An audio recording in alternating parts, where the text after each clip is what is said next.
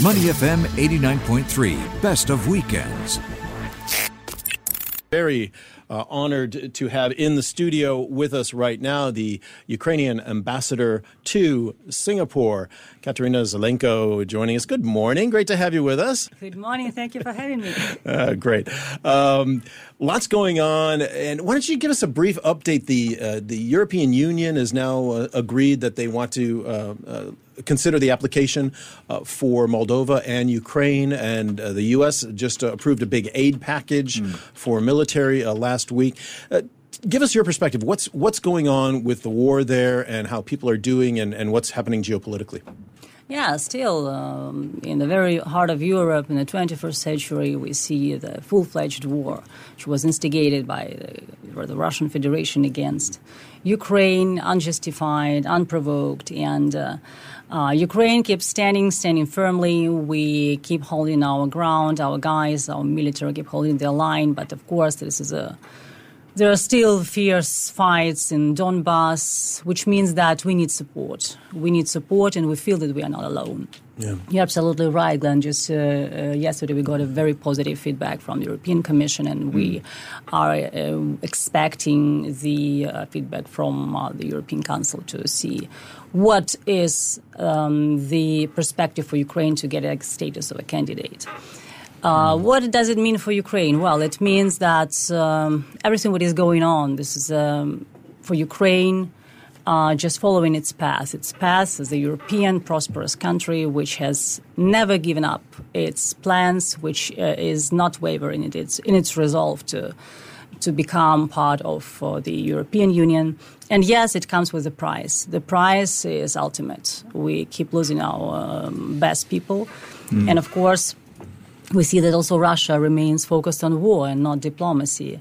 What, what's striking to me is the just the, the massive destruction that's happening throughout the country. I mean, it's heartbreaking to see infrastructure, bridges, and uh, you know, of course, the people involved is, is first and foremost the, the, most tragic thing. But but the physical country yeah. itself is just being battered, which will take years, if not decades, to rebuild. Absolutely. So if you look at the um, uh, figures now, uh, two hundred twenty thousand people have lost their homes. So they would be eager to go back home, but they just simply do not have any place to stay. Uh, more than 18,000 civilian infrastructure facilities have been destroyed, including schools, hospitals, and many other facilities, uh, which needs to be uh, rebuilt or just uh, just built new. Yeah. And of course, uh, um, still 5 million Ukrainians are abroad. Uh, which means that um, more cost, more planning is needed in order to accommodate all of them. And we are extremely grateful to the countries, the neighboring countries, to Poland and um, many others who really opened their hearts, their homes, their doors mm. for Ukrainian, mm. calling them their new neighbors. This is something which is critical at this moment. And and what about the international community? We've already talked about the EU. Uh, President Biden has pledged more military aid to the Ukraine. Yesterday, British Prime Minister Boris Johnson made a second visit to Kiev where he promised strategic endurance, uh, giving promises to give this strategic endurance. I'm not entirely sure what that means. But from your perspective, what more do you want to see from the international community?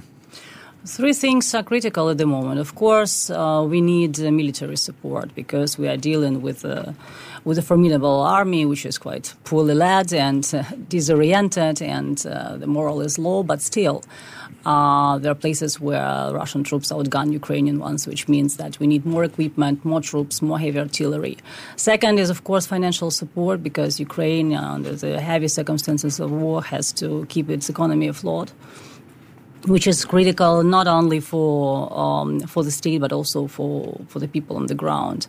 And the third thing, eh, which is uh, very important from my point of view, is of course spreading the word, just keeping yes. Ukraine in focus of the international community is very important to have public opinion in favor of Ukraine staying mm. firmly because we may not allow that uh, Ukraine uh, disappears from the headlines. It is something which is uh, which we're enduring every day, and we uh, want to feel not alone in this fight. Well, that was interesting because Glenn and I have spoken about this many times, and with you previously on the show. Once it maybe went across 100 days of, of, of, the invasion, I, I actually started to count the number of stories on the Guardian website. And of course, like many websites, they did start to drop off. Whereas initially, the entire news website of the Guardian and the BBC and others were entirely dominated by Ukraine. Five stories becomes four stories. Then other days, domestic stories start to dominate and and the Capitol riot investigations in the US start to take center stage. You know, so inevitably, tragically, it is starting to slip slightly down the news agenda, as unfortunately, historically, wars and conflicts often do. What can we do, and what can you do, and what can Singaporeans do to stop that from happening? Mm, I think we need to be realistic. Of course, uh, in every corner of the world, in every country, they, there is uh, their own agenda, and uh, of course, there can be news which come up and become really the highlight, uh, pulling Ukrainian uh, issues a bit down from the highlight, uh, highlights or headlines. But you know, um, I think that we all, and also the media representatives across the globe, are doing a tremendous job in bringing more and more stories about what is really happening in Ukraine, mm. bringing some personal stories of people who are suffering uh, now. This is something which uh, we can do only together. And I think in our globalized world, there is no far away anymore. Yeah? Yeah. So we all understand that, we all see that in every corner of the world, uh, Ukraine uh, and the war of Russia against Ukraine has uh, already brought heavy implications like inflation Yep. like food prices which yes. are soaring, energy crisis. Uh, we live in the in the common. We have the common cyberspace, which is also under threat. Which means that uh, everyone feels it up close, and um, that makes it maybe very critical and crucial for all of us just to keep it in focus. And what President Zelensky has done extraordinarily well, I think, for a modern politician, is to engage and maximize the use of social media. I mean, we saw him last week speaking again mm. uh, at the Shangri La Dialogues, wearing the t shirt that you are wearing right now, designed by a young Singaporean, Ava So.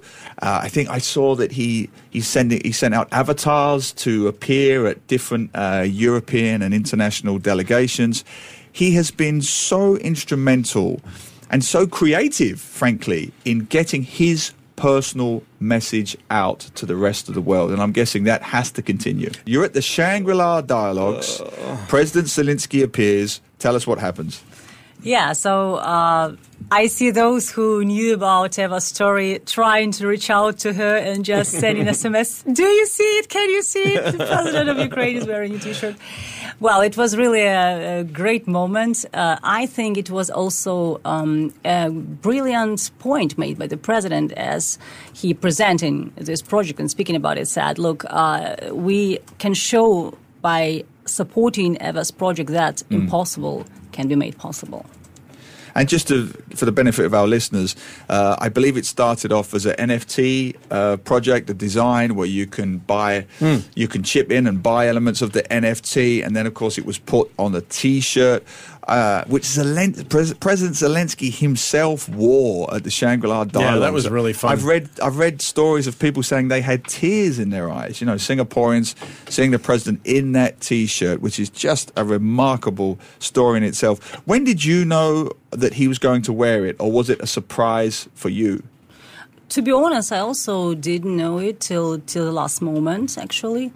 Uh, and uh, but I, you know, I deep in my mind, I had a feeling that it would happen, that President would go for that and would support his projects because this is something which is um, more than just about uh, supporting a project of a young lady from Singapore. This yeah. is about the fact that uh, um, everyone can contribute and everyone can support. Sometimes, you know, in different corners of the world, you can hear uh, voices saying, "Look, we want to help Ukraine, but we don't know how. It's so far away." Yeah. yeah it's not uh, the, the burden at all. So you can always do something. You can initiate projects like uh, Spray Paint Ukraine, or you can just donate to the Red Cross, or you can just do some mm. uh, events, and it can always help because the most important thing is, again, to speak about it, to spread the word, and to remain vocal. And, and I understand it began with a Zoom call between you and Ava So, who are, we're desperately trying to get on, but between you and Ava, Ava So, the Singaporean, mm. you had a Zoom call with her back in April what was the conversation Yeah. about? It was a panel discussion with me as a main guest. Uh, I spoke about Ukraine, about the need to support it. Uh, there were many young people there bringing the ideas, willing to help, and Eva wa- wa- was one of those. Mm. Yeah, and then I said, "Well, look, it's, uh, this is a good idea. Let's try Yeah. to uh, to do something about it." And then a couple of weeks later, we met at another event. It was a huge fundraising event which we made with the Grand Copthorne Hotel, with more than one and a half thousand people there. It was a resounding success. And Eva uh, reached out to me. She she approached me at this event, just handed over the T-shirt, saying, "Look, now it's She is not the, the short. ball is she is not short on guts, is she? No, no, definitely yeah, not. so now it's your job. And I just proposed this idea to my uh, team, to my colleagues in Kiev. just this idea of you know even kids in school that can really make a difference even with a small gesture something some visual art piece like that. Um, it, it's really heartening and of course school kids all over the world have been contributing um, uh, you know drawings artwork trying to send you know uh, little care packages and things like that. Uh, and it really has been a global effort i think to keep this story alive and and and try to at least emotionally support uh, you know your country people who are going through so much. You're right, Glenn. You know, uh, I think this is a great news for all of us that our young generation is uh, really a generation of people we can be proud of because they really care and they really want to help, they want to contribute, and I think that they inspire also those decision makers to do more. We are grateful to all the governments across the, glo- uh, the globe who support Ukraine with their uh, humanitarian assistance packages. Just recently, on the 10th of June, the government of Singapore announced the second package of humanitarian assistance for Ukraine, critically needed equipment for our emergency services, Yeah. which is so important for Ukraine. Many thanks for that, and I think we will move forward on this path. And thanks again for, to the incredible people of Singapore. Well, Ambassador, um, we are we are going to leave it there, unfortunately. Um, and Ambassador uh, Katerina Zelenko, thank you so much for being with us today. We really appreciate. it. Hope to see you again. Thank you. My pleasure. Thanks. To listen to more great interviews, download our podcasts at moneyfm893.sg or download our audio app. That's A W E D I O. Available on Google Play or the App Store.